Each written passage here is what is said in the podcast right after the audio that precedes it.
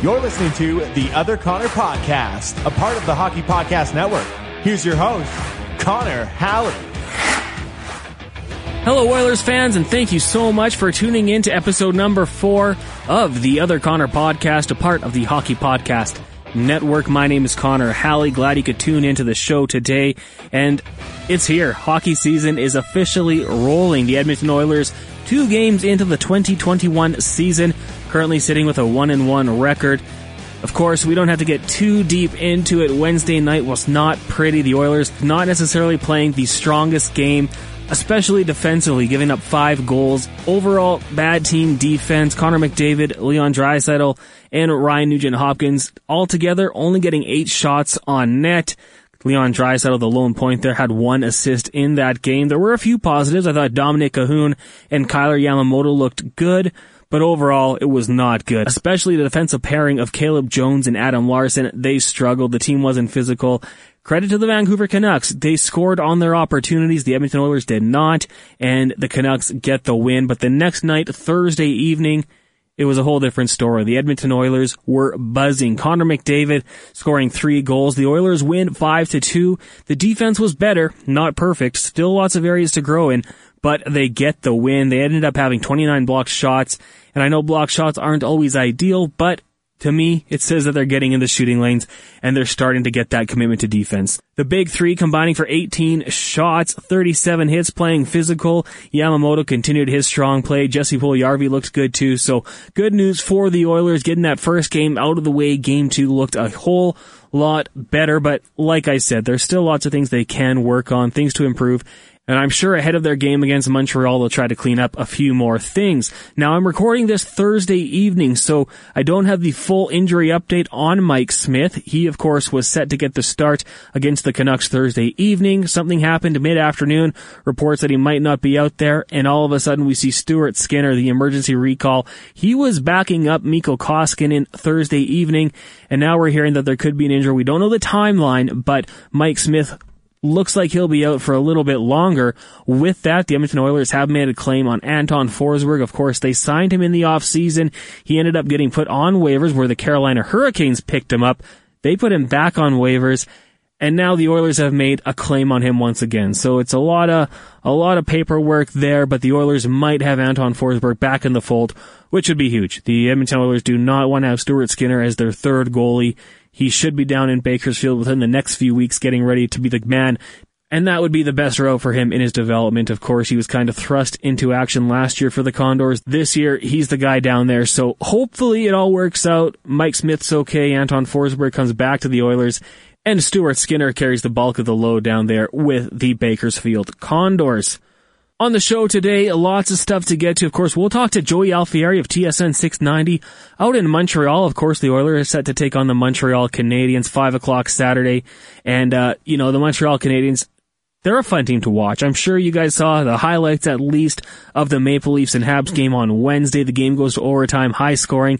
That up against the Oilers, to me seems like a fun game to watch. So we'll preview that with Joey Alfieri of TSN 690 in Montreal. We're also going to talk to David Arrigo. He is a helmet artist.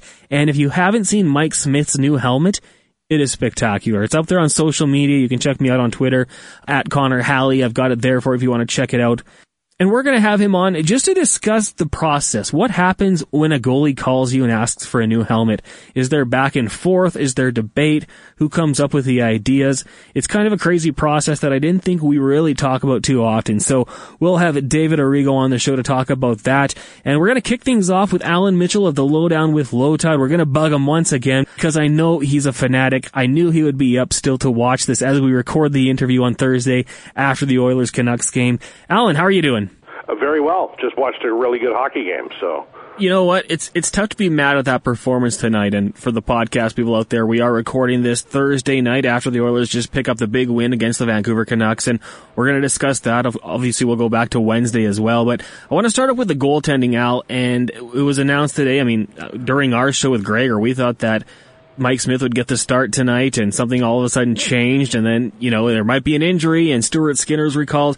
Uh, if Mike Smith is out for let's say a week or two, I mean, are you comfortable with the Oilers situation just going out there and letting Mikko Koskinen have all these starts? Well, I think there's going to be a lot happening as we're, as you mentioned, as we speak. Uh, it's it's Thursday night. I think Friday morning, uh, the Oilers are they have a good chance to pick up Anton Forsberg again on mm-hmm. waivers, and that will change everything again. Forsberg would be the backup if Smith is out. Uh, I I think you know, there's some details we don't know about why Smith didn't play tonight. He was healthy, so uh, you know the mind begins to race why you know why he was unable to play. Is it is it you know um, something in regard to uh, we know it's not COVID nineteen because that would be that was the, the NHL told us they were going to publish that. Uh, so is, is it is it something uh, personal? Uh, is it a, is it an injury that is uh, would, would just you know come up like I know that that this is you know. Um, a stretch or whatever, but appendicitis or some damn thing, because it, it didn't seem to be something that was uh, measurable or that they were worried about at all. So uh, something came up. I think. I think chances are by Saturday I think Koskinen can play Saturday, but the next back to back, I think it'll be Forsberg or Smith as the as the option, and I think Skinner will be uh, probably either on the taxi squad or or sent to Bakersfield. So what you're saying is tune in on Friday morning. I know this is when it drops Friday morning. Immediately go to TSN 1260 because you'll be on the sh- on the airwaves, and yeah. maybe news will break during your show yeah, that's always. I just always hope for that. I I, I send money to charity. I, I light candles. I I do everything I can, uh, and then JMO end up getting the scoop anyway. So nothing I can do, but I try. Either way, either way, just you know, give Allan a follow on Twitter at Lowetide, or go back to the podcast section on TSN twelve sixty. Listen to his show and maybe news will break. You find out there. Uh, Al, before we talk about tonight's game, Thursday night's game, let's go back to Wednesday, and obviously not the start the Oilers wanted for the 2021 season. Defensively, it just it went wrong early, and it, it didn't seem to get much better.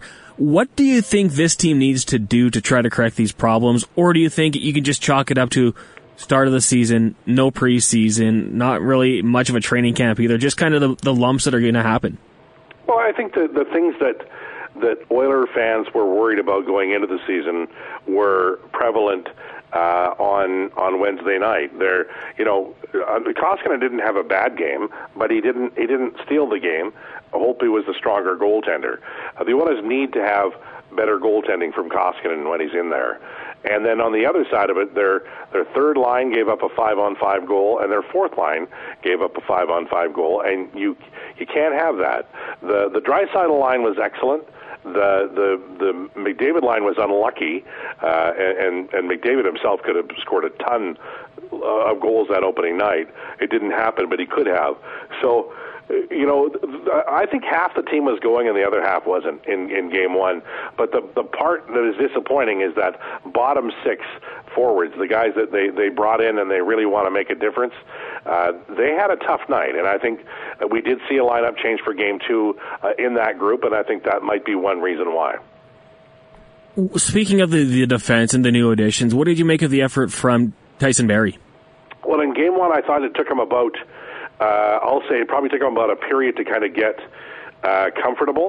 And then when he did, I thought he played pretty well.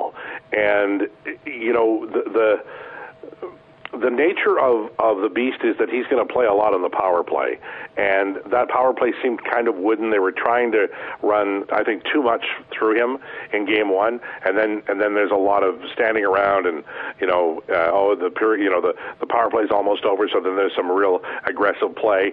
But I, I think that that is to be expected. I thought he played much better after the first period, and uh, for game one, uh, I thought his partner Koekkoek was better, uh, but but Barrie, Barrie's a talented guy, and you can see it. When the Oilers brought in Slater Koekkoek, did you expect him to make this squad and then inevitably go on to replace Chris Russell in the starting lineup for the opening night? Uh, I thought there was a small chance, only because Koekkoek uh, his his numbers are really good. His possession numbers are good. Uh, he's on the right side of the puck a lot. Uh, he, he's he's a really good player. He's not a famous player. He's not paid a lot, but if he keeps doing this, he will be. Uh, but but as a as a younger player with really good speed and the ability to pass the puck a little better than Russell. I thought it was possible, but I, I honestly didn't think it was likely. Going up front, uh, what do you think of Jesse Puljujarvi and his return to North America? I, I think it shows that, that Ken Holland is really different than any general manager the Oilers have had, probably since Glenn Sather. Uh, you remember Peter Chiarelli, he would have traded Puljujarvi long before uh, I believe anyway, long before he was dealt, uh, because uh, you know, and, and that's not a criticism. Chiarelli's a riverboat gambler. That's that's what you know got him a job in Boston as GM, and they won a Stanley Cup there, and he got a job here uh, because he could make things happen. Holland is is kind of the opposite, where you know he, he'll just you know, he's very patient. He waited a year on Puljujarvi and and then said, "Yeah, okay, come back." And and you know, uh, I I think Puljujarvi has a different attitude, but I also think, you know, we have to remember he had hip surgery. Uh, he's a little bit older. He has man strength. And there's a lot of things that are positives for Puljujarvi now that weren't positives back then. What do you make of the connection between Leon Draisaitl, Dominik Kahun, and Kailer Yamamoto? To me, like that was the most fun line to watch. I thought towards the end of Wednesday's game that maybe you should have rolled a little bit more with Draisaitl. I thought he was creating opportunities throughout that game. But what do you think of that line? Well, I think Kahun is is really a lot like Yamamoto. He's a little undersized, but he's smart as a whip. And and they're you know Yamamoto just thinks the game at such a high level. You know, a guy like Draisaitl, he's so talented that that you know he can try to do things that nobody else would think of, and Yamamoto anticipates those things. And and and Kahun seems to be like the bookend to that. And so I, I mean I I was really surprised Kahun was available, and especially at the price they got him at. But in the year of the flat cap, these things are going to happen. I, I think it's a dynamite line. They're they're you know they I wouldn't call it cycling necessary necessarily, but they can they can hold on to the puck for long stretches in the offensive zone uh, because they're really good at those short passes and they can they, they sort of cycle without using the boards. They just use the outside, the perimeter, and and uh, like they're deadly. That's a deadly line, and uh, I think I think they're the Oilers are, are you know already on their way to have two two substantial scoring lines. Have to outscore five on five. That's going to be an issue, but uh, they, they've got a lot more talent this year and a lot more depth, and Kahun is a big part of that. Let's move on to tonight's game as we're joined by Allan Mitchell, the lowdown with Lowetide. You can hear on TSN 1260, 10 a.m. till noon, Monday through Friday. Also, you can read his work on the Athletic, and, uh, and let's just start with the power play. It got a lot better in this game. They go two for four officially, and they did score a third goal moments after a power play expired. What do you think the biggest difference was in game two? I think the, the power play moved the puck they generated. They were more aggressive. They they weren't. They didn't make it necessary to uh, get the puck back to Barrie. And when they did, he moved it quickly. And and every there was a lot of movement. Uh, McDavid uh, was very aggressive. He almost got caught at the blue line by a Canuck uh, forechecker, but he, he used uh, like every bit of the ice. And then the other thing is McDavid just had a special night. I mean, uh, the, the guy is just incredible, and the goal he scored like he beat Alex Edler on the outside there, and then he turned him inside. And and you know Edler is a professional, a really really good defenseman, and it looked you know it, it looked ridiculous. It really did. He scored two goals at five on five. Was brilliant on the power power play. He had um, I think he had five individual uh, high danger scoring chances on the on the at five on five. He had another one uh, on the power play, and he drove a lot of it, as did Nuge, as did Leon. Uh, but you, you know, they're they're just too good. Like that power play is so uh, high caliber that that you know you you're probably better off just not taking a penalty against them. They were poor in game one. We can expect that because it felt like a preseason game. It felt like they joined the regular season on the on the Thursday night. Yeah, I mean Connor McDavid clearly not happy with how yesterday went. Uh, you could tell from early on that uh, he was motivated here tonight. Nine shots on goal for him. Ryan Nugent Hopkins gets eight and Jesse Puljujarvi was seven. I think anytime Connor McDavid gets north of five or six shots, one's bound to go in. Like that's a good sign for the Oilers. Uh, how about back on the defensive side? What did you make of the play of the team tonight? Uh, Darnell Nurse with a plus three, good for him. Um, I guess the pairing I should ask you about Larsson Jones. What do you think of them so far this year? I they were very poor in the first game, and that like that does happen. It's not a like it's not a, a you know uh, to be totally unexpected when when a when a um, stay-at-home defenseman, uh, a shutdown defenseman like Larsson, uh, when he plays poorly, it always ends up in the back of the net. And like on the on the Wednesday, I think they had three goals against, and he was at least partly responsible for at least a couple of them, Larsson, and then Jones a little bit on the on the uh, the pass out along the boards. Uh, so so they were both like you know, playing a little guilty, I think, on Thursday. But both played well. They they got fed a little bit in in um, possession, but that had a lot to do, I think, with with uh, like game the the the game situation. The Oilers were up by a couple of goals, and Vancouver was pushing.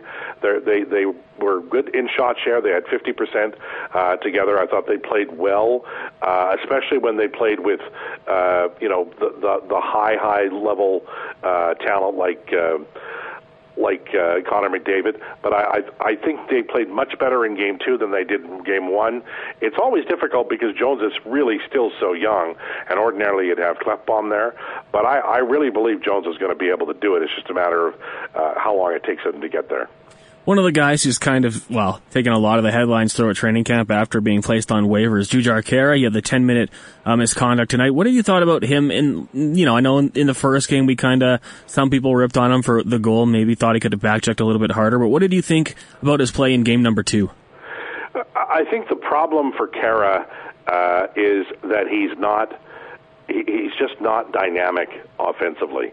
And the, like Ken Holland is is is like almost unerring in that he's he's trying to find competition. So like a year ago, he came in and he brought in Riley Sheahan, and Khaira was there, uh, and Gaetan Haas.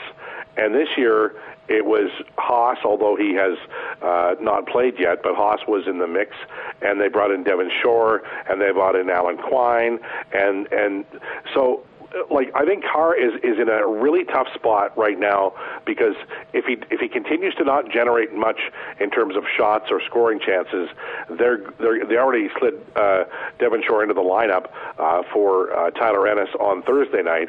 Uh, it's not that big a step to see him Shore move over uh, and then maybe Ennis move back in and then Khaira sitting in the stands. I think he's in a I think he's in a I'm a fan of Khaira. I think he's in a really tough spot right now. Yeah, absolutely. And I mean, you know, I've, i remember having conversations with Jason Strudwick about this in the past. Those guys that are in that fourth line role, I mean, I, I just like to see some energy. Throw the body around if you can. Make yourself known. You're not always going to score goals, but, you know, if you can do that type of thing, help out on the PK, goes a long way. And, I mean, the 10 minute misconduct, maybe that's Jujhar just trying to find a way to, to get something going. Now we turn our attention to Saturday, 5 o'clock, the Montreal Canadiens in town. Uh, how do you like that matchup for the Oilers?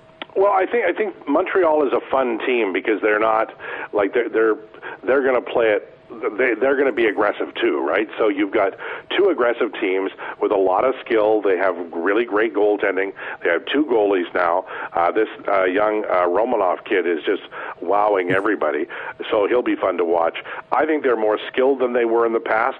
I think we'll probably get another high-scoring game, and like it'll be like a six-five shootout on a Saturday night. It'll be a fun game. Montreal's always fun to play because they're like they're not really interested in they'll play you straight up they're not they'll they'll match lines and that sort of thing but for the most part they're they're they're going to hit you especially now they're a little more physical this year and they're going to try to to win by uh, outskilling you which as we know it's pretty difficult to do that with Edmonton so I'd expect a high scoring game and I'd expect goalies to not have a lot of fun you know what on a Saturday night that's what we want, right? Like that's yep. that's all you need. I, I'm a simple man now. I like a lot of offense. So those one-one lock it down defensive games don't entertain me. So I'm here for it, and uh, we're gonna talk to Joey Alfieri from Montreal, uh, TSN 690 later on in the podcast to talk about that. Because yeah, that's a fun team to watch. I'm sure you saw the game on Wednesday, Leafs Canadiens, like back and forth overtime. That that's what I'm here for.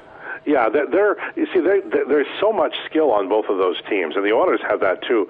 Although they're not, uh, you know, they're they're well, they're uh, the Toronto's loose on defense too. So it, it's you know, it's not 80s hockey, but it's getting there, right? And and so last last shot scores and maybe wins the game.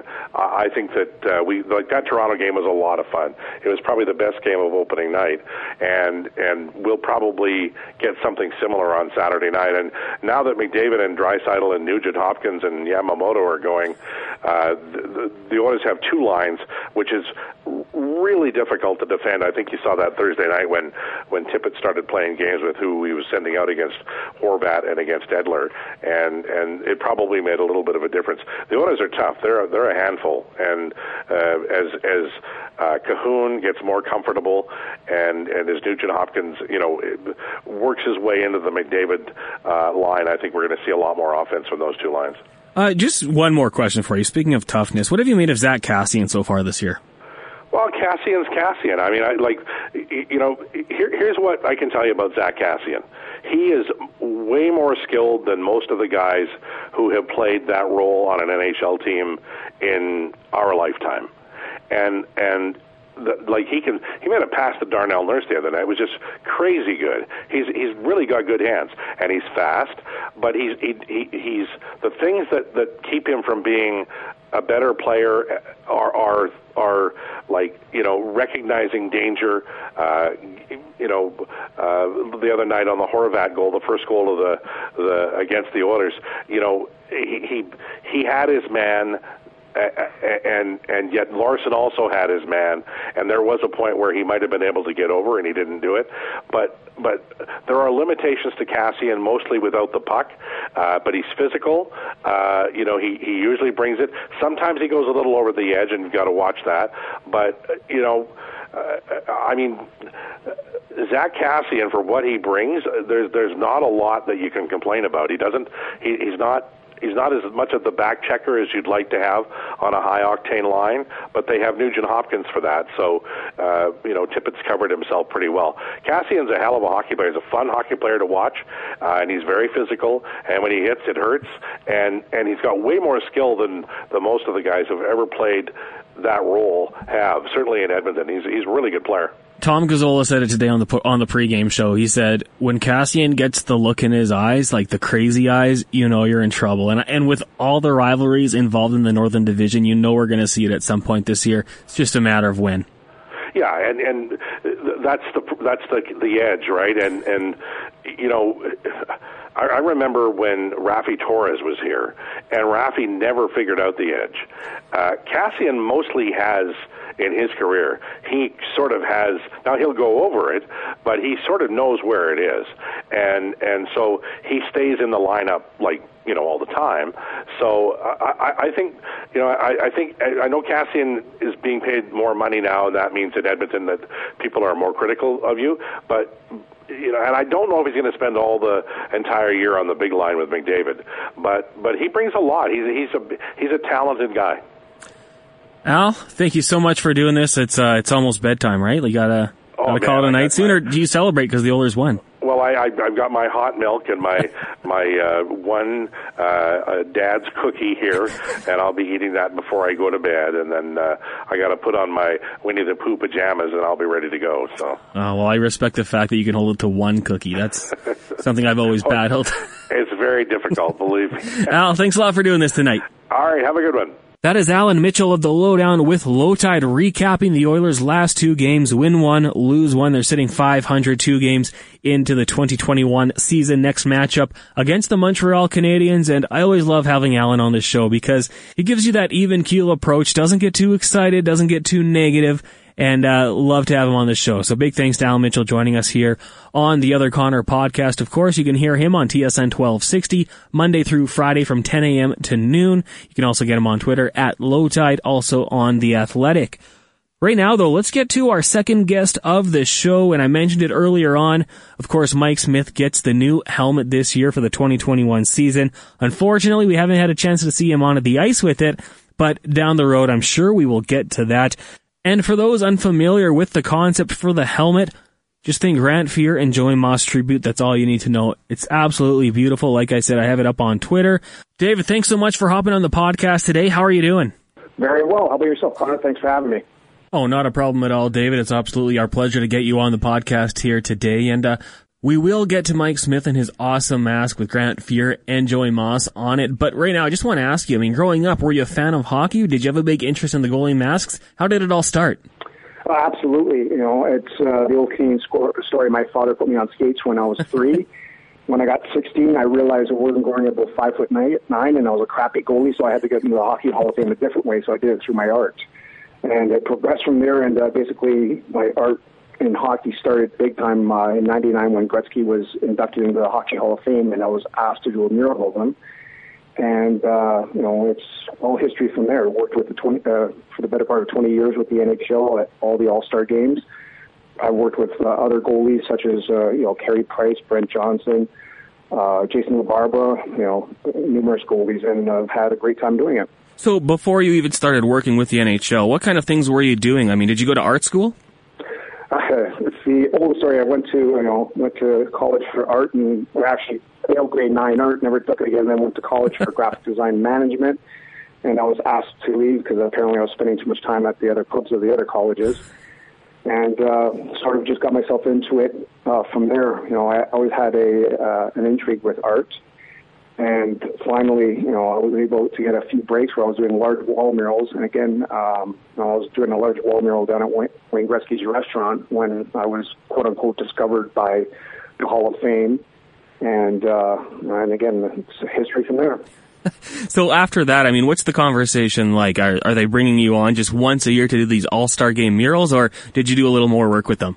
Oh, you know, I've done probably about five or six projects a year since then with the NHL with the various teams um, you know, with the corporate partners. Uh, you know, like the masks are a fun, fun part of my business. It's actually one of the small part of my businesses. Again, like it's you know uh, illustrations. I've done the program artwork for, for example, the Heritage Classic, like three years in a row. The All Star Games, I did the program uh, artwork.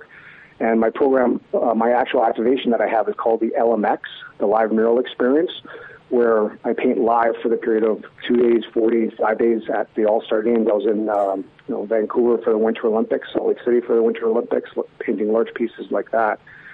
So you know I, I've been very very fortunate that the sport that I love has uh, kept me well employed. Uh, also across the board in North America, I work with every professional league. You know, I do the super. I did the Super Bowl for five or six years. Um, you know, all all different events, Major League Baseball. So it goes on and on. Yeah, and you've got quite the portfolio. I highly recommend checking out your Instagram page, David Arrigo, um, and we'll link that in the podcast as well. So, your relationship with Mike Smith, I know you guys have been working together now for over a decade. How did it all get going? Yeah, it's, it's a funny story because uh, Smitty is actually the reason why I'm doing pro masks today, or actually masks at all. He was my uh, the first goalie I ever painted a mask for. Uh, started back in uh, introduction in, in Dallas at the uh, NHL All Star game when I was painting a large mural and Smitty's father came up to me and asked me if I painted masks, and I really had no interest in doing it, but he coaxed me into it. And we created uh, what some have called like one of the first uh, seasonal masks, where I painted a. He was still playing in Dallas, so I did a, a mask with the Grinch pulling all the other team logos off the tree, the, the tree there, and it just got uh, such great coverage. And then tree, um, Smitty was traded over to, to Tampa, and we continued our relationship from there. One that comes up quite a bit is the Mike Smith mask when he was playing for the Calgary Flames. I think it was the Vernon tribute with the old CCM helmet. Where do the ideas come from? Is it Mike Smith? Is it a collaboration between the two of you with a brainstorming session? Well, it's funny. Like uh, this is one of the more different relationships I have with goalies. Smitty, you know, um, over the years, I tell him now that he might as well learn to paint because he can paint them himself. He gets into it so much. Like he's a totally a hands-on guy. So we'll throw ideas back and forth at each other, and then you know eventually we end up back at my original idea. No, just kidding. No, no. He has a lot of input. So with the the Vernon mask, like he he came up with the, the fact that he wanted to do something along those lines. We, we we always start off with an idea similar to the one we just finished with uh, Fuhr and uh, Joey Monster. So basically, he throws out the idea. He says, you know, I want to do a Vernon tribute, and I don't like doing um, the same tributes over and over again in the sense that you know, a painting of Vernon on the side of the mask. You know, like I've done that a hundred times, as many other artists have too. So I like to take it a different way, and uh, that's when we created the Vernon tribute mask, where it looked like uh, Vernon's helmet. It was a lot of fun. It was pretty intricate, actually, and I wish people could see it up uh, close because it's uh, there's a lot of detail in there. But that was a, a great piece, and then you know, looked like a lot of people really enjoyed it. Oh yeah, absolutely. I mean, I've been working in Edmonton sports radio for a long time now, and that's kind of the thing. Like that mask was awesome. Whenever we do our little top five lists, that one always seems to creep in there, despite it being a Calgary Flames helmet. Uh, I got to ask you about the one you did for Mike Smith for this year, and it gained a lot of popularity. Obviously, the Joey Moss tribute on the back, as well as Grant Fuhr being involved. How did that one come to be? Again, we started off with the, the basics. You know, uh, with the unfortunate passing of Joey, um, the, the conversation right away from Smitty was we have to do a tribute to uh, Joey. And then uh, he came back and he said, well, I also want to do something around Fuhr. So the discussion started, and again, we wanted to do something different. Uh, back in the days when uh, Mike was playing with the Coyotes, we had a couple of helmets where it had the, the goalie, which was the Coyote, that would wrap around the mask. And uh, he came back and he said, you know what, let's try this. You know, I, I would love to go back to that look. So I sort of created some concepts, and what we did was we chose one of um, uh, Grant's masks that, uh, and then took the actual setup that he wore with that mask and uh, built it around there. It was a lot of fun, you know. Like at, at first, when people look at it, it's funny. You have to you have to take a couple of takes at it and then understand what's happening there. And how long did that one take you? Oof, that one, it's it's always hard to, to gauge. I never time myself, but Yeah. I would say anywhere between like 35 and 40 hours. So a lot of time going into it. That is awesome. Uh, David Arrigo joining us here on the Other Connor podcast. We're talking about Mike Smith's mask and a little bit more. And David, I want to ask you, when you make these masks, there's obviously creativity on both sides going into it. Is there ever any debate about what you should do? And have you ever had to tell Mike Smith, no, I'm not going to do that, or vice versa? Well, I'll tell you, um, there's going to be two stories here. I'm going to start off with a, a separate one. A couple of years ago, I was approached by another professional goalie that uh, wanted me, because they're from Russia, they wanted me to do a painting of Trump on one side and Vladimir Putin on the other side, and their hands coming over and shaking hands. And I quickly, uh, you know, said no to that one. I didn't want to get involved in those politics. Yeah. And I was told that I would probably never paint again in the NHL. But uh, fortunately enough, I've been here till today. Uh, but moving on to Smitty's, uh, mask, when we're dealing with each other, we'll like we'll start talking early, you know, early summer about ideas and stuff like that. We go back and forth. Sometimes it gets pretty heated. It's pretty funny that uh, we'll bring in his wife that will mediate for us. But uh, you know, it's uh, it, it's a great relationship. He has some uh, really good ideas. He's steadfast. He knows what he's looking for. And there's points that you know I'll go through six or seven different concepts, and they'll all comment, um, accumulate into one design afterwards. That is really cool, and uh, yeah, I mean, it, it obviously it's worked out well for you. It's funny how you bring the wife in to mediate there. You've Yeah. obviously, like you said, you've worked with other goalies. Feel free to name drop here. Is there any other goalies that you really enjoy working with, and do you have a favorite mask that you've done outside of Mike Smith's? You know, it's funny when people ask me about the, a favorite mask. It's like asking a parent about their favorite child. Or, you know, like every one of these pieces, I like to think they have their own personality, and there's a story behind most of the masks. How did we get to that uh, part? You know, those designs. Like going back years ago, you know, you have different personalities when you're dealing with these goalies. So a guy like you know Carey Price, I worked with for about four or five years there. Uh, he was just so laid back, and sometimes it would get frustrating because you know he's just like whatever, whatever. And, and it's hard because you want to put the you know goalie's input and make sure that they're 100% happy with it. And then you you have on the flip side, you have a guy like like uh, Mike that is so in tuned and he knows what he wants, and that's all there is to it.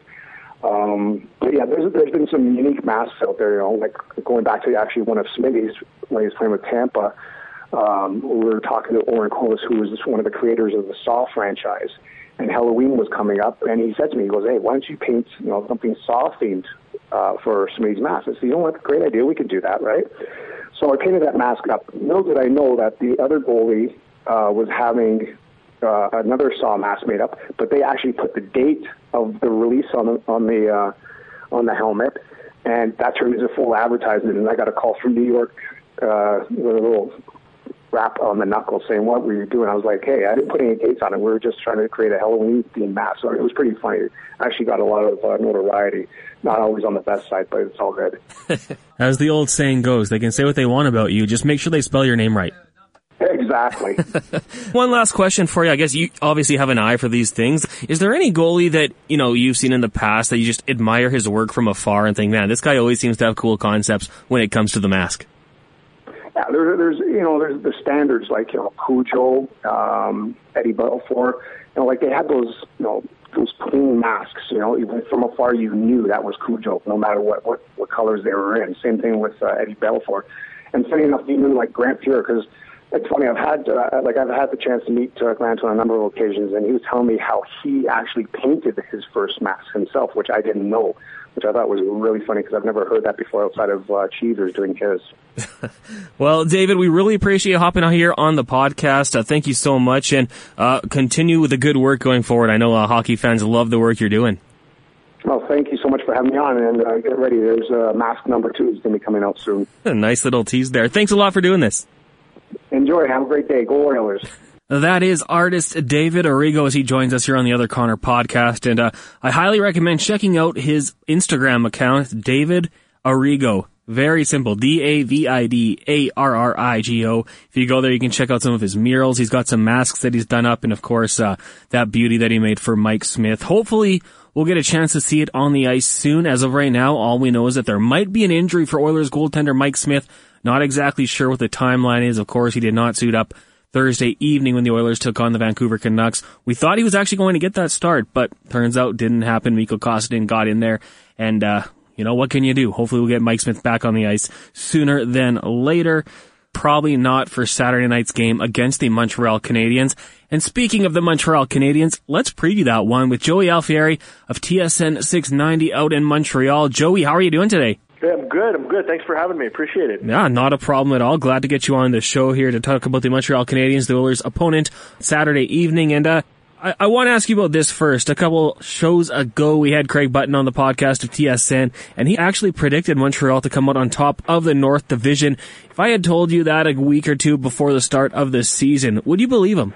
Yeah, I mean, I, I think I would. I certainly understand the appeal to picking the Canadiens. I, I personally had them – uh, in second place uh, when it's all said and done. That's where I see them finishing. I see them finishing only behind Vancouver, uh, which I know is uh, is a hot take in itself. but uh, I did have them finishing ahead of Toronto, and what I saw on Wednesday night, even though the Canadiens lost, um, you know, I still think there's a lot of positives to pull from that game. So, yeah, I mean, I, I, I certainly respect uh, Craig's opinion, and I can certainly understand why he uh, why he went down that route. Well, let's talk about the game yesterday against the Toronto Maple Leafs. And the one guy that stood out to me, Josh Anderson, and I know when he signed the contract, people a little bit surprised, but man, he certainly looked good for the Canadiens. Yeah, I mean, he was certainly.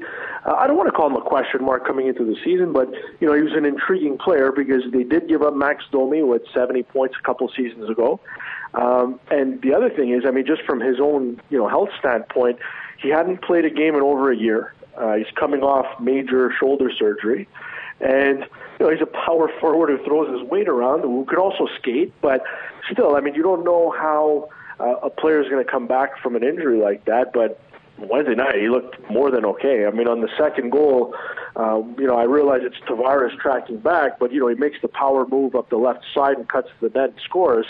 Uh, and it just it looked throughout the evening. Even if you take the two goals away, uh, I think Josh Anderson had a good game, threw his weight around uh, was finishing his checks, uh, used his speed effectively a bunch. So, look, I, I don't think uh, all of a sudden he's going to become a, an elite goal scorer, but you know, I think if you're looking at, you know, in terms of pace, I think he, he can certainly be a guy. He scored 27 goals a couple of years ago.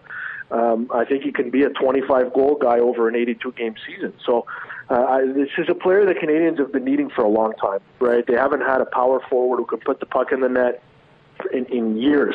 And uh, Erik Cole did it for a little while before he broke down.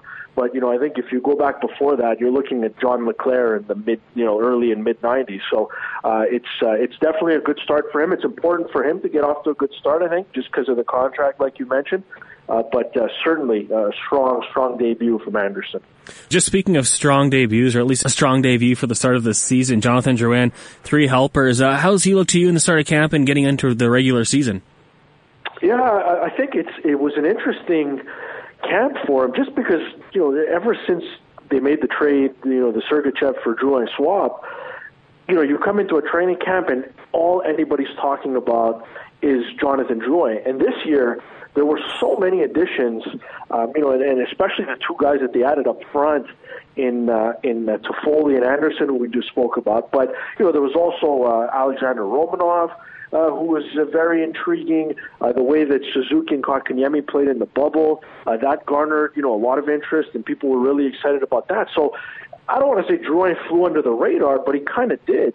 Um, so he picks up the three assists on uh, on uh, Wednesday, and he looked very comfortable. And and this is the thing, like with Nick Suzuki, even when he wasn't picking up points during his rookie season last year, whoever played with him always looked good and always looked like they were at their best. Like I remember he played right wing on the fourth line with Nate Thompson to start the year, and I've never seen Nate Thompson look better than he did when he was playing next to Nick Suzuki. So, you know, I, I think the the two forwards that you wanted to get going early for Montreal are Drouin and Anderson, and who does Claude Julien put them with? He puts them with uh, a Nick Suzuki down the middle, and both guys on the wings played very well. And Nick Suzuki scored the power play goal, uh, and he looked very good. You know, he played a solid 200 foot game uh, on Wednesday night too. So um, it, it's not to say that people don't care about Drouin's production, or because they certainly do, because he has been a little disappointing since he's gotten here. Uh, but don't forget, I mean, last season he also got off to a great start until he got hurt on a uh, he was right around a point a game player when he got hurt on a Friday night in Washington in November. Um, then missed a bunch of time, came back, and wasn't the same player. So uh, again, off to a good start. We'll see where it goes from here. But it just it seems like uh, the Suzuki and Drouin chemistry that they developed in the bubble uh, late in that series against the Flyers uh, has translated over to this year. And Anderson's been a really nice complementary piece on the right side there. You mentioned Nick Suzuki, of course, Ian Tomas Tatar traded a couple of years back from the Vegas Golden Knights for Max Pacioretty. Both guys getting in on the score sheet on Wednesday evening. But with Nick Suzuki, I mean, this guy obviously highly touted, drafted 13th overall a couple of years ago. How high is the ceiling for him? Yeah, I said just it's funny. Like he's so smart, uh, and and just he, he's, you know, he put a move on Morgan Rielly. It didn't lead to a goal. It led to a great scoring chance, but like Morgan Rielly, you know, one of the better, you know, puck moving defensemen in the league, and he, he put an absolute, uh, he put a deke on him, and you know, it, it was just something phenomenal to watch, and it just his overall his 200 foot game.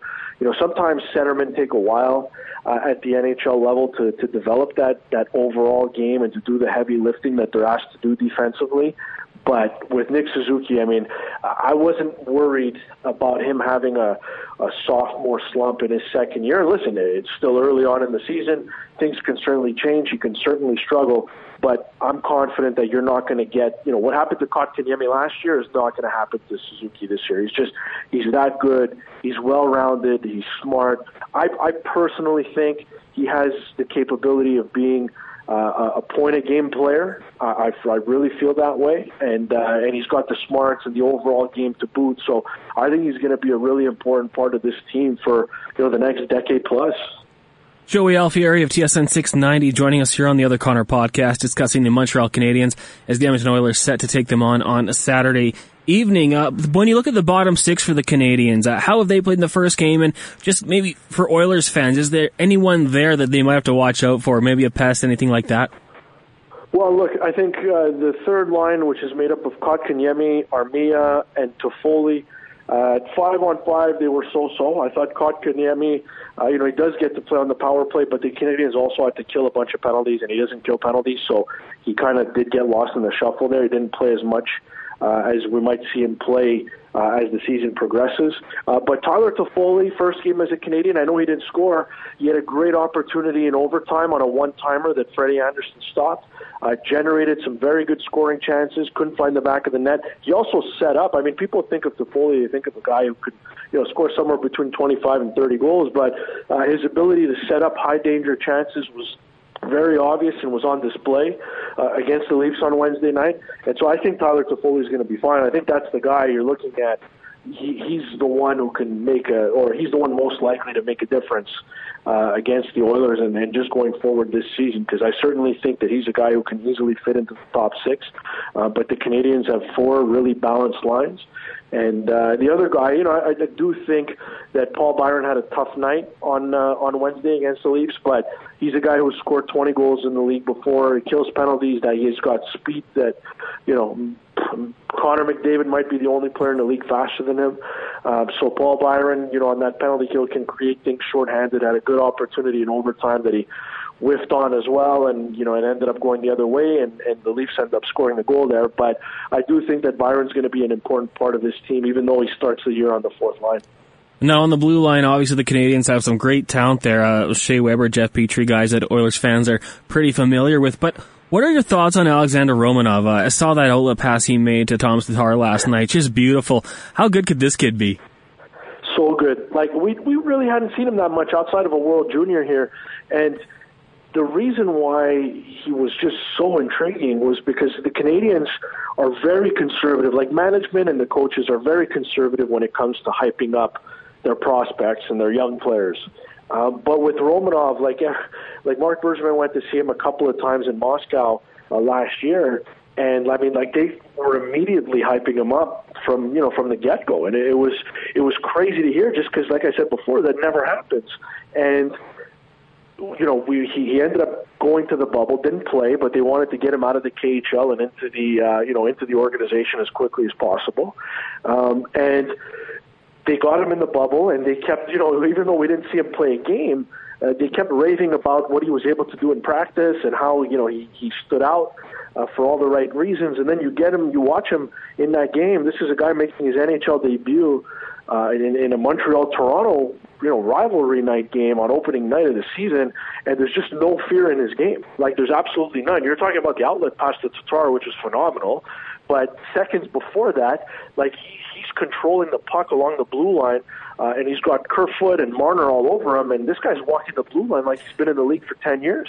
There's absolutely no fear there. Now, is that going to result in a turnover at the blue line and he's the last man back? And is it going to result in a shorthanded goal here and there? And is he going to make mistakes? Absolutely. But I love how flamboyant he is. I love how aggressive he is.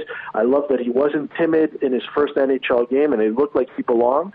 Uh, and I'm, I'm, I mean, uh, he started the, the season on the third pairing. I wouldn't be shocked if we saw him up top uh, with Shea Weber on the big pairing in the very near future because he really is that good.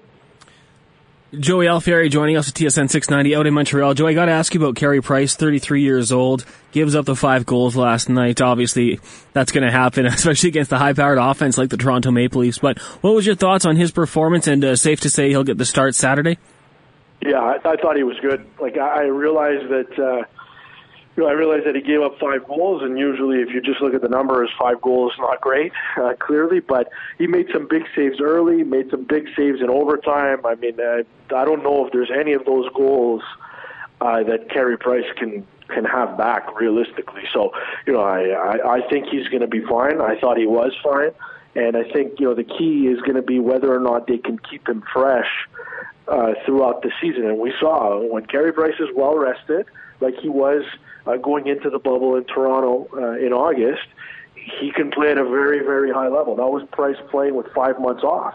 Um, now, you know, they, they go into every season with this plan where they want Carey Price to be rested for X amount of games, and they only want to start him for X amount of games. But they've been a bubble team, um, and you know, to to make the playoffs, and more often than not, in the last few years they've missed the playoffs, but they've been in a playoff race. And so that plan that you set you set up for yourself you know, gets thrown out the window because Carey Price gives you the best chance to win. So if they're good this year and they're competitive this year and, you know, they've locked down a playoff spot, then you can give Jake Allen some more starts. I think that's going to be the key is in not getting off to a tough start and uh, not having to make up ground and relying on Carey Price night in and night out because they're paying Jake Allen good money uh, to be the backup goalie. They've already given him a two-year extension, so I think he's going to play. And I think he's a, he's a very good backup goalie. They don't even like calling him a backup goalie. They refer to him as a 1B. So price is important. If they lose price for an extended period of time, you know, I still think they're going to be in trouble. But can Jake Allen fill that void? You know, for a couple of weeks or for a spot start here and there, I think he's more than capable. So I don't think they're with the way they're built. I don't think they're as dependent on Carey Price as they have been the last uh, few years or since he's been here because they are deep and they are talented uh, and they do have a lot of depth throughout their lineup. Uh, but still, I mean, having Carey Price in tip-top shape is, is going to be the key. Is going to be the difference between squeaking into the playoffs and uh, making the playoffs and making some noise in the playoffs. Oh, 100%. Uh, one of the best to do. One of the best of all time. Joey, thanks so much for hopping on the podcast today, and maybe we'll get you on down the road. These teams are going to be playing each other quite a bit, so hopefully we'll get you back on the show, and uh, have a great evening. Yeah, absolutely, man. Anytime you need me, uh, I'm here for you, and uh, thanks for having me on. And that's going to do it for another edition of the Other Connor podcast here on the Hockey Podcast Network. We've got to thank all of our guests for coming on the show today. Allan Mitchell of the Lowdown with Lowetide. You can also read him at The Athletic. We had David Arrigo on. He is an artist, does a lot of great work for masks. He does murals for the NHL. Check him out on Instagram. Very simple. David Arrigo. D-A-V-I-D-A-R-R-I-G-O. Check it out. Give him a follow. And of course, Joey Alfieri of TSN 690 out in Montreal. Great preview setting us up for the game Saturday evening. Once again, if you want to hear a little pregame coverage, Tom Gazzola, myself, Matt Kassian will be on TSN 1260, 330, getting you set for that one. Puck drop just after 5 o'clock. Hopefully we'll have an update on Mike Smith during the show. Once again, thanks guys so much for downloading the episode. Our next show drops on a Tuesday morning. At that point, we'll be recapping two more games. Of course, the Oilers and Canadiens playing Saturday and Monday, and we'll be setting up a series with the Toronto Maple Leafs. Two games out in Toronto for the Oilers. Next Wednesday, next Friday, we'll set that one up on the show. Thanks again, guys. Take care, and we'll talk to you next time. Thanks for tuning in to the Other Connor podcast. New shows drop every Tuesday and Friday wherever you get your podcasts from.